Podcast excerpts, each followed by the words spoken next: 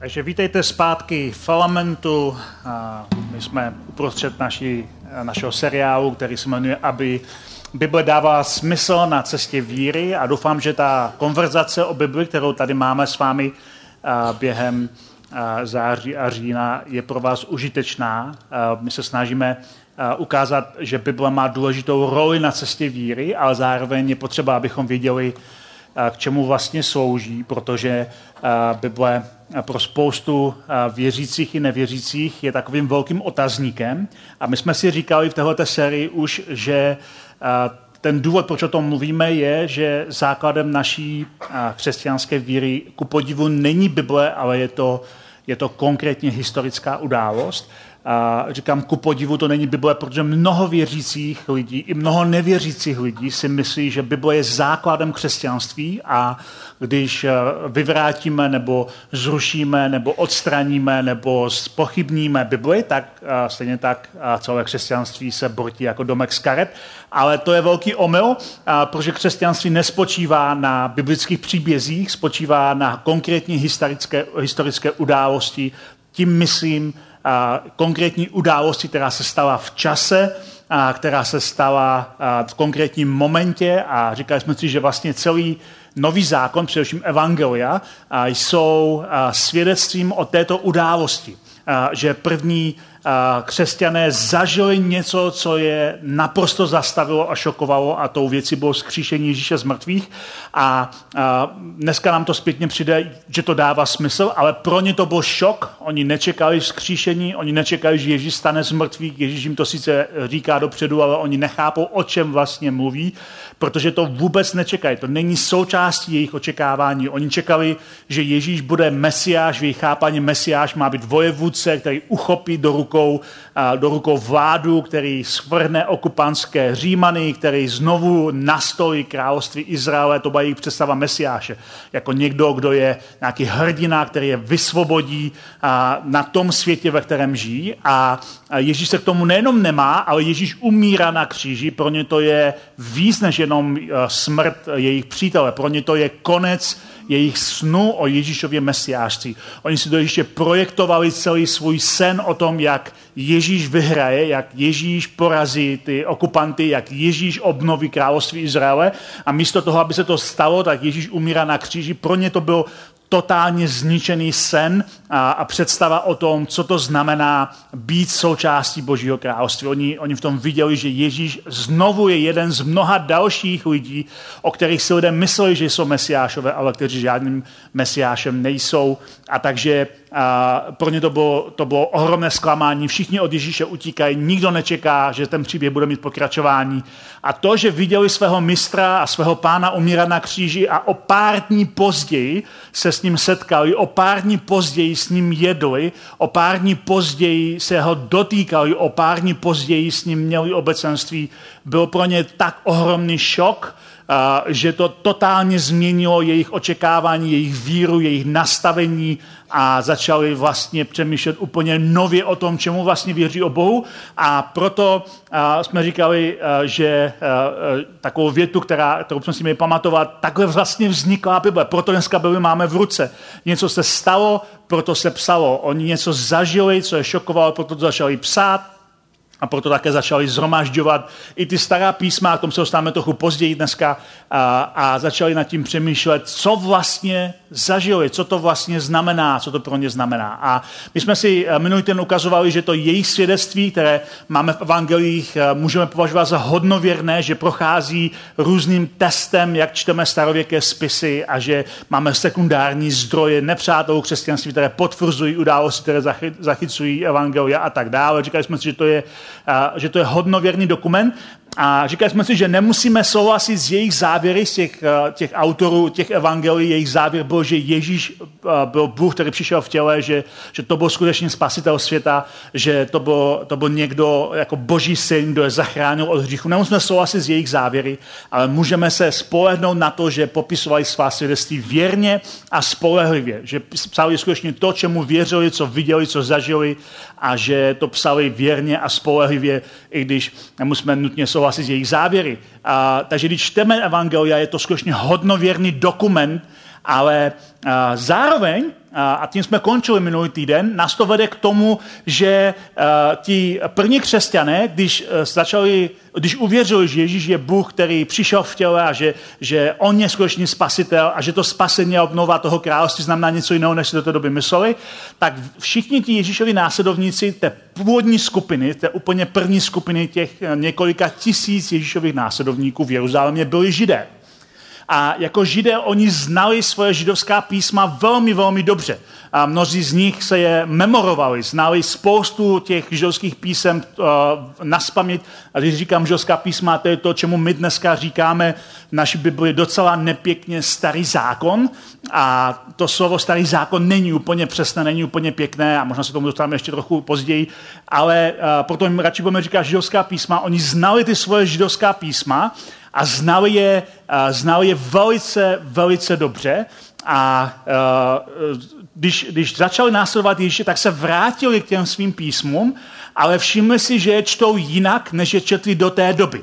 A oni začali číst židovská písma nově a začali je číst kristocentricky. To je, to je nové slovo pro nás. Kristocentricky, že když začali číst ty svoje židovská písma, která četli předtím mnohokrát, nebo které slyšeli číst mnohokrát, ne každý z nich uměl číst a psát, tak, tak začali v nich vnímat něco nového. Někdy tomu říkáme, že doslova viděli Ježíše na každé stránce starého zákona. Byli schopni vnímat, co ty písma říkají o Kristu. Najednou začaly ty události, které četli od stvoření světa až de facto do její doby, interpretovat jinak, nově. A začali vidět, že Ježíš byl středem všech těch písem a to bylo něco nečekaného a bylo to něco velkého a do jisté míry e, Židům, kteří v Ježíše nevěřili, se to moc nelíbilo, protože měli pocit, že oni e, zcela mění to, o čem ty písma jsou a že unášejí jejich písma nějakým jiným směrem. Ale oni byli židé a Ježíš byl žid, oni se snažili zjistit, jak to všechno zapadá dohromady. A křesťané, kteří se pak stali křesťany a Ježíšovými následovníky ze světa pohanů, měli úplně jinou situaci. A lidé, kteří, kteří se stali následovníky Ježíše z toho řesko-římského světa, kteří nebyli židé, tak oni neznali ten židovský příběh a oni neznali židovská písma. A pro ně se písmo, ty židovská písma staly důležitým studijním materiálem o Bohu a o světě. A oni začali číst ty židovská písma ne proto, že je zajímají židé, ale protože je zajímal jeden konkrétní žid že zajímal Ježíš Kristus. Oni se setkali s Ježíšem, oni uvěřili, že Ježíš je králem světa, oni přijali na základě eh, toho poselství o skříšeném eh, Kristu, na základě toho, že viděli, jak se učedníci chovají, jak mají mezi sebou Ježíšovskou lásku, na základě eh, divů a znamení a zázraků, které se děli v té první církvi, oni uvěřili, že Ježíš skutečně je a, někým zvláštním a ze zájmu o Ježíše začali číst také židovská písma, protože se skrze křesťany židů k ním dostali. Protože do té doby, a to si málo kdo uvědomujeme, lidé z pohanů neměli přístup k židovským písmům. Neexistovala žádná knihovna, kde by si zašli a vytáhli si třeba Mojžíše nebo, nebo třeba knihu soudců nebo žálmy, aby si v nich četli. Nic takového neměli. A, a oni je neměli z různých důvodů a jeden z těch důvodů byl, že židé si chránili svoje písma. A pak skrze ty křesťany ze židů se k ním dostali. A když je začali číst, tak zjistili, že, že, to, je, že to má v sobě ohromnou hloubku a říká jim to ohromný a, příběh. A eh, ještě, aby bylo jasné v té historické konstelaci, jak to vlastně bylo. Římané, oni respektovali Židy do veliké míry jako, jako starodávnou víru, ale jejich písma neznali. Oni ji respektovali jako starodávnou víru a proto jim dovolili spoustu úlev. Podobně jako, jako křesťané odmítali se klanět císaři, i židé se odmítali klanět císaři, ale křesťanům to římané spočítali a pronásledovali je kvůli tomu, žid, židy ne. A ten rozpor byl, že římané oni si cenili všech starodávných věcí. Když něco bylo opravdu starodávné, tak si toho vážili, byť tomu nerozuměli a respektovali to. A pro ně židovská víra, oni věděli, že židovská víra je mnohem starší než římská víra a proto, a proto ji respektovali, i když ji neznali. na rozdíl od křesťanské víry, kterou bral jako novotu a proto ji pronásledovali a proto také v historii vidíme, že se Židé často přidávali na stranu Římanům proti křesťanům, protože eh, Židé zase brali křesťany jako, jako heretiky. Ale uh, oni neznali ty písma, ale když je pak skrze křesťany začali číst, tak zjistili, že Židé vždycky věřili v některé věci, které uh, jim najednou otevřeli oči, že Židé vždycky věřili, že jenom jeden Bůh a uh, že uh, člověk není násilným odpadem vzniku vesmíru, protože každý ten národ, každá ta civilizace měla svůj mýtus nebo svoje mýty, jak vznikl svět, o původu světa, jak jsme vznikli, jak jsme se dostali na tuhle zem. A pro ně jejich mýtus, kterému věřili, byly, byly války bohu, které spolu, kteří spolu válčili a kdy člověk a země vznikly jako vesmírný odpad války bohu. A to samozřejmě ospravedlňovalo jejich vlastní násilí, násilí Bohu ospravedlňovalo jejich vlastní násilí. A když pak ale četli ty židovská písma, tak zjistili, že židé vždycky věřili tomu, že člověk nevznikl jako produkt násilí mezi bohy, ale že vznikl jako produkt lásky kdy Bůh stvořil člověka z lásky ke svému obrazu a když to začali číst a začali číst ty písma z touhy poznat více Ježíše a zjistili, co ty písma říkají, tak to proměnilo jejich světonázor, morálku a etiku. Navždy to proměnilo eh, to, jak vnímali sami sebe a jak vnímali svět a jak vnímali všechno okolo. A my dneska žijeme plody této změny. Ha, ani si to neuvědomujeme. V dnešní době je to právě paradox, že mnozí lidé mají pohled na starý zákon, jako že to je něco brutálního a že to je brzda pokroku a že bychom to ani snad číst neměli. Tohle často uh, slyším od lidí, kteří nejsou věřícími lidmi a neuvědomujeme si, že my dneska jsme součástí uh, plodů uh, změny uh, etiky, morálky a světonázoru, který nastal, když pohané začali číst židovská písma a když si uvědomili, že člověk má hodnotu sám o sobě, protože je stvořený k božímu obrazu.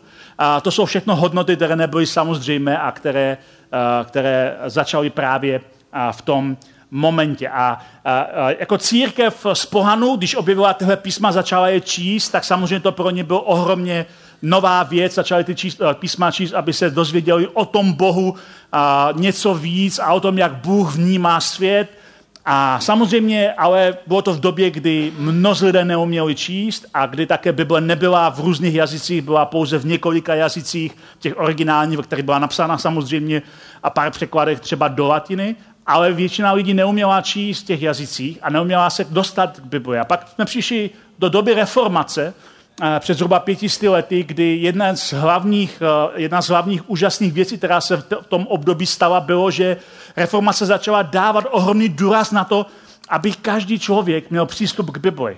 Takže Bible se začaly překládat do různých jazyků a díky tomu máme v češtině Bibli a v různých dalších jazycích uh, Bibli. Máme v různých jazycích dneska Bibli a můžeme ji číst ve vlastním jazyku. Ale nastal trochu jiný problém, ke kterému se dneska trochu dostaneme. Reformace naučila lidi číst Bibli, ale to z nás automaticky nedělá experty na výklad toho, co čteme. Protože uh, ten vedlejší efekt, který, který to mělo, že lidé začali Bibli číst sami, bylo, že najednou všichni začali mít pocit, že tomu rozumí dobře.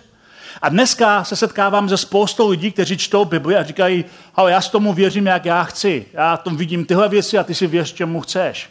Jako všichni jsme experti na výklad Bible tak jako všichni jsme trenéři, když přijde ke sportu. Všichni tomu rozumíme nejlépe. Problém je v tom, že si neuvědomujeme spoustu věcí ohledně toho, jak by byla napsána, a to je jeden z důvodů, proč máme tuhle sérii. Neuvědomujeme si, že každý z nás plave v nějaké kultuře a v nějaké době. Každý z nás, bez ohledu na to, eh, jak staří jsme nebo odkud pocházíme, máme nějakou kulturu, ve které plaveme. Ta kultura formuje naše myšlení, formuje to, jak přistupujeme k textu, který čteme, jaké věci vidíme v tom textu jako hlavní a jako vedlejší. A naše doba, ve které žijeme, také. A když budete číst Bibli s lidma úplně z jiné kultury, tak si všimnete, že zdůrazňují jiné věci, než zdůrazňujeme my, protože jsou v jiné kultuře. A my si neuvědomujeme jednu důležitou věc, ke které se chci dneska dostat, a to je to, že Bible byla psána pro nás, ale nebyla psána nám. To je velký rozdíl. My můžeme říct jako křesťané, jako následníci Ježíše, že Bible je psaná pro nás a my si ji bereme a bereme z ní užitek, ale zapomínáme na to, že Bible nebyla psaná nám. Ti autoři nepsali nám, psali ji konkrétnímu národu v konkrétním čase, v konkrétní řece kultury. A ta byla velmi odlišná od té naší, naší doby a naší kultury. A pokud chceme chápat, o čem vlastně ti autoři píšou, nemůžeme jen tak z toho brát závěry, které vidíme my v naší kultuře, ale musíme také chápat, o čem vlastně to písmo doopravdy je. A byl tady ještě další problém. Někteří reformátoři, a, kterým jsme velmi vděční za to, že, že jsou zatím, že jsme dostali Bibli do našich rukou, zároveň oni stáli za principem kterému se říkalo v latině sola scriptura, to znamená pouze písmo, odmítáme tradice, pouze písmo je základní dokument křesťanství, takhle o tom reformátoři mluvili, ale někteří z nich, jako třeba Jan Calvin, byli právníci.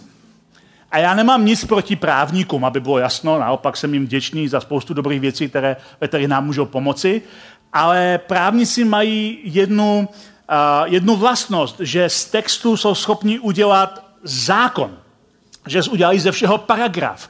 A přesně to, co se stalo, přesně to se stalo u reformace, že spoustu těch, eh, těch teologických principů, o kterých eh, reformátoři mluvili, dali jako formou zákona, jako pravidel, jako systematické teologie, jako, jako paragrafu, které je potřeba naplňovat. Už to, jak jsme nazvali v češtině ty dvě části Bible, evokuje přesně tenhle ten problém. Nazvali jsme jako starý zákon a nový zákon, přičemž ani v jednom případě to není správný překlad toho, jak tomu a první církev říkala. Oni tomu neříkali zákon ve smyslu, jak máme dneska my zákon.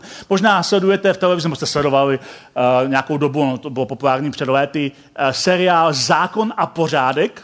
A Zákon a pořádek je seriál o policistech a ten evokuje dvě věci o kterých se tam mluví. Zákon jsou pravidla, podle kterých žijeme, ale pořádek je cíl, ke kterému směřujeme. To je to, co vlastně máme nakonec mít. Máme mít pořádek. Bible je mnohem víc o pořádku, než o zákonu. Ale protože tomu říkáme starý a nový zákon, tak to samo o sobě evokuje, že je to hlavně o zákonu. Je to hlavně o paragrafech, které musíme plnit, protože zákony se mají plnit doslovně. Proto se dá, začal dávat ohromný důraz na slovo doslovně. A to je náš velký problém, který máme, když čteme Bibli dnes. Správně bychom měli znát, že eh, bychom mohli použít jiné termíny pro slovo starý a nový zákon. Je tam třeba slovo smlouva nebo závěť. Eh, slovo smlouva evokuje vztah mezi dvěmi stranami. To je mnohem lepší překlad, starý, eh, stará smlouva a nová smlouva, anebo závěť, která evokuje jako odkaz uh, něčeho mezi dvěmi stranami. Evokuje to něco úplně jiného na první pohled, než zákon. Ten problém, který máme při četbě Bible, pokud vnímáme Bible jako zákon, máme tendenci z ní udělat příručku, učebnici, pravidla, ale jak to jde dohromady s tím, co třeba apoštol Pavel napsal v 2. Korinským, kdy napsal, naše způsobilost je z Boha, který nás učinil způsobilými služebníky nové smlouvy, ne litery, ale ducha. Litera totiž zabíjí, ale duch oživuje. Nevím, jestli si toho verše někdy všimli, ale v tomhle verši apoštol Pavel, a ten verš se dostal do Bible, říká, ten verš, který je v Bibli, říká, že Bible samotná zabíjí. Všimli jste si toho někdy? Pavel tady říká, a přímo to píše v textu, který se dostal do naší Bible, že samotná Bible zabíjí. Ale duch, to je ten parakletos, o kterém jsme mluvili v minulé sérii, oživuje. Když čteme Bibli skrze ducha, pomocí ducha, duch svatý oživuje to slovo, ale bez ducha svatého Bible samotná zabíjí.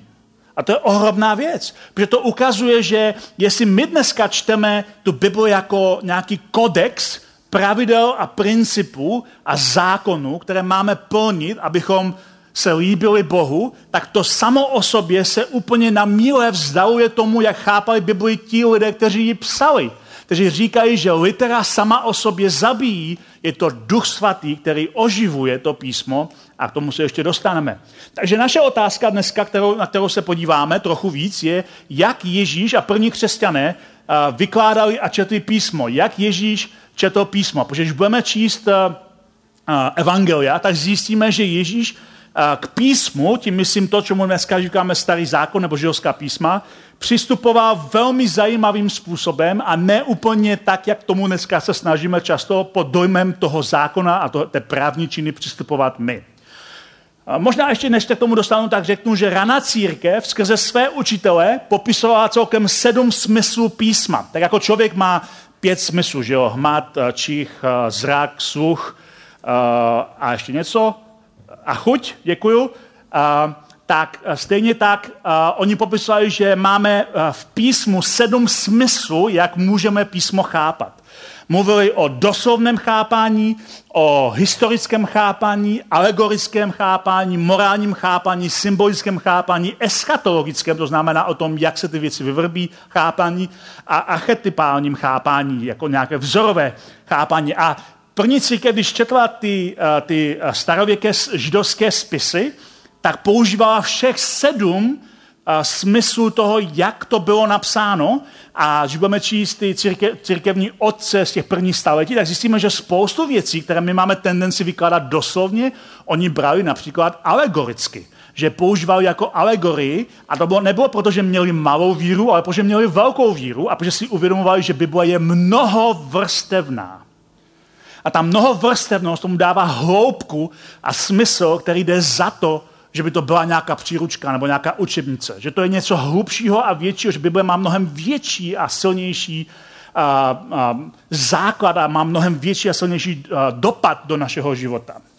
Na neštěstí pak, když přišla reformace a zároveň s ní přišlo osvícenství, tak natolik zdůraznilo racionální uh, smysl z těch všech sedmi, to znamená ten hlavně historický a doslovný způsob chápání, že jsme ztratili schopnost vnímat písmo jako ten mnohovrstevný prostředek na cestě víry. My jsme zredukovali písmo do pouhého rozumu, že snažíme se k písmu přistupovat pouhým rozumem, všechno bereme doslovně nebo historicky, ale nechápeme, že písmo je mnohovrstevné, psané různými autory v různém čase a že samotní autoři třeba Nového zákona berou příběhy Starého zákona a sami pracují s alegorií, mění je do příkladu, používají věci, které, které v tom starém zákoně ani například nenajdeme. Například v Novém zákoně jeden z těch autorů říká, že ten izraelský národ na poušti následoval skálu, kterou byl Kristus. Ale když čteme ten příběh v Exodu, tam o žádné skále, která před něma jde, nečteme, je to, je to alegorie, oni používají obrazy a používají mnohovrstevný způsob vyjadřování, který jsme na neštěstí ztratili tím, jak, jak jsme začali zdůrazňovat tu racionální stránku písma. A když se podíváme do toho, jak třeba učil Ježíš, tak ten čas začínal svoje učení tím, že říkal, Boží království je jako. Boží království je jako. Ježíš používá metaforu a fiktivní příběhy, kterým říkáme podobenství, protože tím ilustroval nějakou pointu. A já tím nechci říct, že racionalita při čtení Bible je špatná. Vůbec ne. Je dobře, že používáme rozum a že se snažíme k tomu přistupovat racionálně, ale musíme k tomu přidat ještě něco víc, než čistou racionalitu. A myslím, by se říká Richard Rohr, který řekl, skutečně duchovní text volá zároveň po hluboce promyšlené odpovědi, to je ta racionální stránka, a velmi dětské reakci zároveň, bez potřeby stavit obě reakce proti sobě ve skutečnosti se vzájemně potřebují. Když čteme písmo, nemělo by nás to vést jenom k tomu, že to studujeme jako vědeckou literaturu, ale měli bychom mít zároveň postoj, že máme reakci jako dítě, které, nás, které překvapí něco. Jsme v údivu, v úžasu a vděčnosti. A ty věci nejsou v protikladu. Je to jako když budete číst historickou literaturu, nějak, nějaké prostě dějiny něčeho, a budete číst nějakou fantasy literaturu, a obě dvě můžou vyjadřovat pravdu jiným způsobem, obě dvě můžou být hodnotné pro to, abychom mohli se posunout v životě dál. Takže jenom úvod tomu, pár poznámek Ježíšově používání písma, jak Ježíš používá písma v evangelích. Když budete číst evangelia, tak si můžete sválně, příště, budete číst celé evangelia, všímat, jak Ježíš používá nebo nepoužívá ty židovská písma, kterým říkáme trochu ošklivě starý zákon. že by první věc, kterou jsme mohli říct, že Ježíš čas tak moc často písma necituje. On necituje moc často nějaké konkrétní písma a když už něco cituje, tak nejčastěji cituje pár knih. Cituje hodně z Exodu, z Deuteronomia, z Izajáše, Ozeáše a Žalmu. A mnoho knih starého zákona Ježíš nezmiňuje vůbec, myslím, že vůbec necituje nic asi z 19 knih, které máme ve starém zákoně. Takže i když to vypadá na první pohled, že Ježíš většinu písma ignoruje, je zcela bezpečně, zároveň, když čteme to, o čem mluví, je zcela bezpečně formován celkovým vědomím těch židovských písem. Ježíš je velmi dobře zná, je, je tím písmem formovaný jako celek, ale nemá tendence, nemá potřebu neustále citovat konkrétní verše, protože je to o tom celkovém étosu, celkovém chápání, smyslu, vědomí, o čem ty písma jsou. A budeme o tom mluvit trochu víc příští týden. Je to o tom moudrosti, které, kterou v tom Ježíš vidí víc, než o tom, že potřebuje citovat konkrétní místa a konkrétní verše. Zároveň, když budeme číst evangelia, si všimneme, že Ježíš otevřeně nesouhlasí s písmem ve věcech, které se do písma dostaly navzdory tomu, co si Bůh přál. Protože Ježíš sám říká, jsou věci v těch židovských písmech, které tam Bůh nechtěl mít a dostali se tam navzdory tomu, co si Bůh přál. A hned konkrétní dva příklady, aby bylo jasno. Třeba způsob, jak se lidé rozvádí. Ježíš, e, e, Ježíš odpovídá na otázku, se ptají o rozvodech a říká, když přece možíš dovolil rozvody a tady jsou konkrétní způsoby, jak to napsal, kdy je rozvod možný. A Ježíš říká, ale tak to tam od počátku nebylo. Bůh to nikdy nechtěl. A Bůh to dovolil napsat Možíšovi pro tvrdost vašeho srdce. A stejně tak Ježíš souhlasí s proroky, kteří kritizují stavbu chrámu. Když budeme číst ten starý zákon, zjistíme, že je tam spoustu veršů o tom, jak, jak, jak se ten chrám má postavit v, Jeruzalémě, co všechno má symbolizovat a jak má vypadat. Ale proroci často říkají, když budete číst ty proroky později, které ne vždycky rádi lidi čtou, protože jsou někdy složité a básnické, a, a, tak ty proroci často říkají, Bůh nikdy nechtěl chrám. Bůh chtěl vždycky něco víc než jenom oběti. Bůh neměl zájem o oběti. A Ježíš s tím očividně souhlasí. A, a, a pak je samozřejmě pro nás otázka, proč je tam tolik veršů o tom, jak má chrám vypadat, jak mají vypadat obětí, jak má vypadat obětní systém, když Bůh si to vlastně nikdy nepřál. Ježíš otevřeně bojkotuje některá pravidla čistoty a klidu jako je třeba pravidla o sabatu, o sobotním dní, nebo o, že se nemáme dotýkat malomocných. Ježíš bojkotuje otevřeně některé pravidla, které pro Židy jeho doby byly obzvláště pikantní, důležitá a zásadně Ježíš je schválně bojkotuje a říká věci jako třeba sabat není my nejsme tady pro sabat, ale sabat je tady pro člověka, což trochu obrácí jejich víru, protože oni říkali, sabat re- reflektuje, že Bůh odpočinul po stvoření, takže my jsme tady kvůli sabatu. Ježíš říká, ne, ne, ne. A celý ten sváteční odpočinek, který Bůh stvořil, tady stvořil pro nás a je to jenom pro nás a my si s tím můžeme dělat, co chceme. A to je pro ně, to bylo pro ně ohromná, ohromně provokativní věc. Ježíš některé pasáže při citaci neříká celé. Když už Ježíš cituje, tak často končí uprostřed věty. Neříká celou, celý citát, jako by se mu to nehodilo, to, co tam je napsáno, takže říká jenom část toho. Když třeba v Lukáši 4. kapitole on cituje z proroka Izajáše, což byl jeho oblíbený prorok, a cituje pasáž, o tom, co má dělat ten mesiáš, tak tam vynechává půlku věty. Když podíváme do Izajáše, kde ta věta je celá napsaná, tam je napsáno, že má přijít mimo jiné vyhlásit hospodinovo léto milosti a den pomsty našeho Boha. A Ježíš, když to cituje, tak končí vyhlásil leto hospodinovi milosti, tam dal tečku, zabavil svitek, vrátil ho zpátky do té schrány a ukončil svoje citace o dní pomsty našeho Boha už vůbec nikdy nepokračoval dál. Ježíš prostě necituje to písmo úplně celé. Ježíš také třeba v kázání nahoře reinterpretuje celé pasáže zákona, kdy zákon říká něco, co máme dělat a Ježíš to reinterpretuje a dodává tomu svůj vlastní pohled, kdy říká, slychali jste, že, a cituje nějaký zákon, který je v tom starém zákoně, ale já vám však říkám. A tím dodává mění, reinterpretuje, dává tomu jiný pohled k těm konkrétním písmům.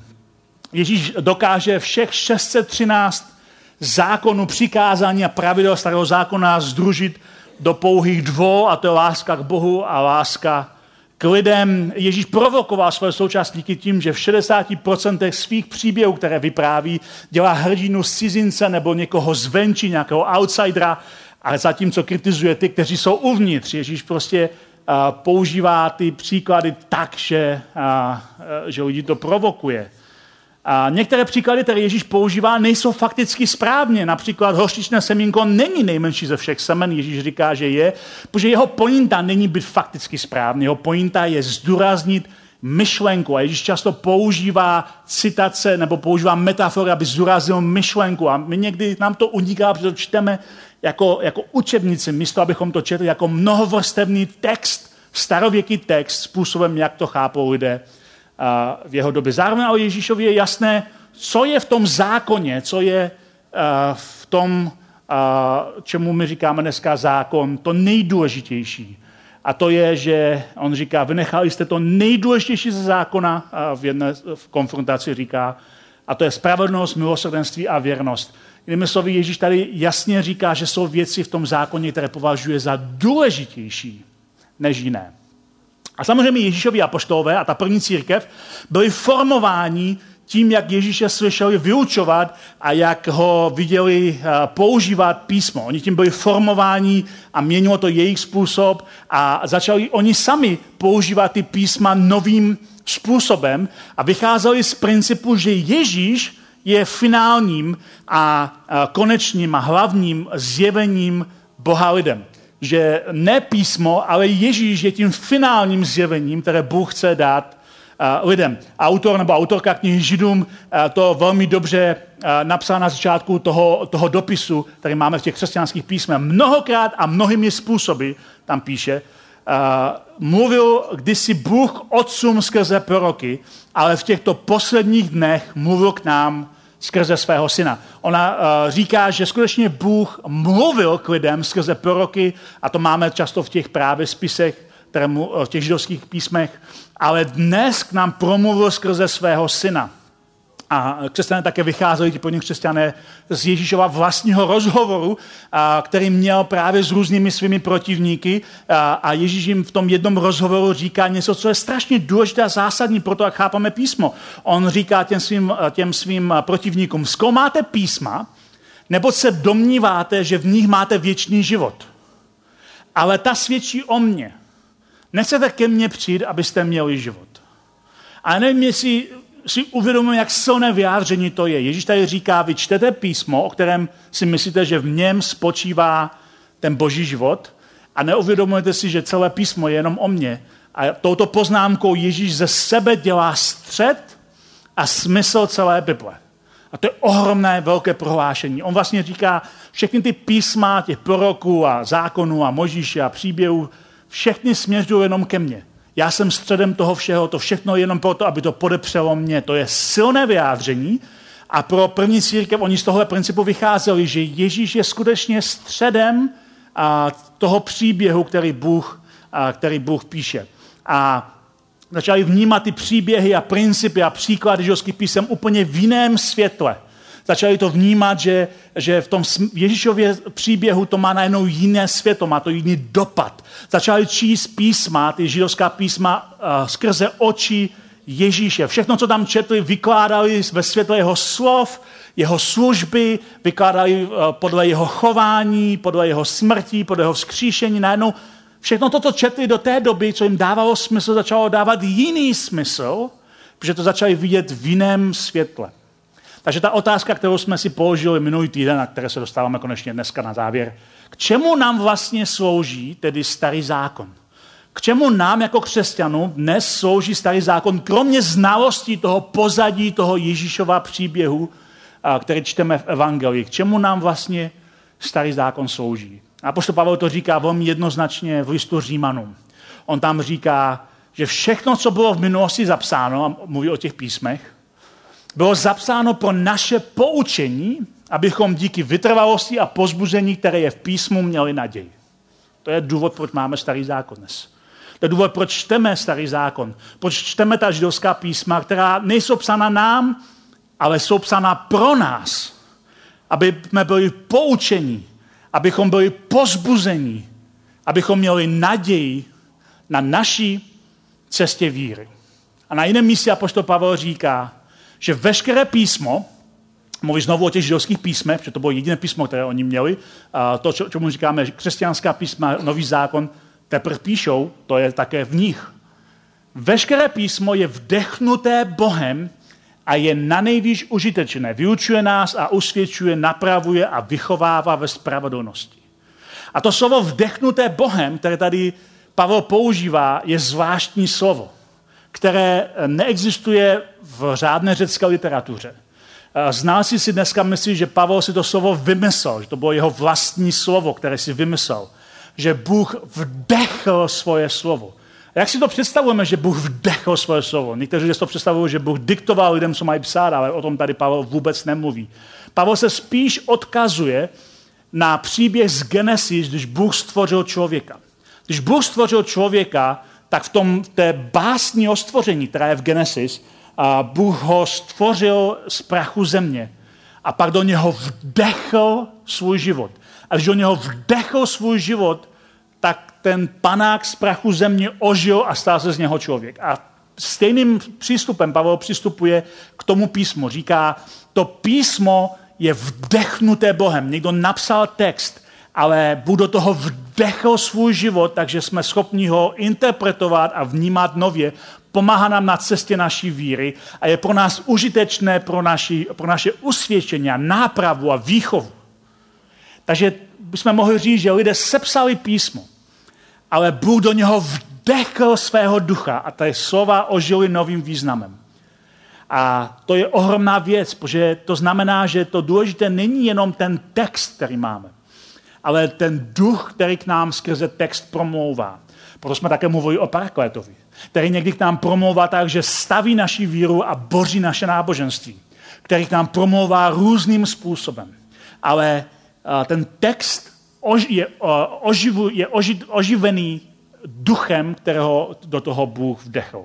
Když tedy čteme ten starý zákon, ty židovská písma, pomocí Ježíšových brýlí, slova, která byla psána starověkému Izraeli, ožívají novým významem, který má za cíl pozbudit nás na cestě víry za Ježíšem. Proto čteme starý zákon. Proto čteme ty židovská písma. Ne protože to je pro nás zákon, který máme dodržet. Vůbec ne. To není zákon. Je to příběh, je to smlouva, je to závěť, je to příběh o tom, co Bůh dělá a my to čteme proto, aby Duch Svatý v tom oživil konkrétní slova, které nás pozbudí na naší cestě víry. Jak tedy máme číst ten starý a nový zákon? To je důležitá otázka, na kterou si samozřejmě odpovíme zase příští týden.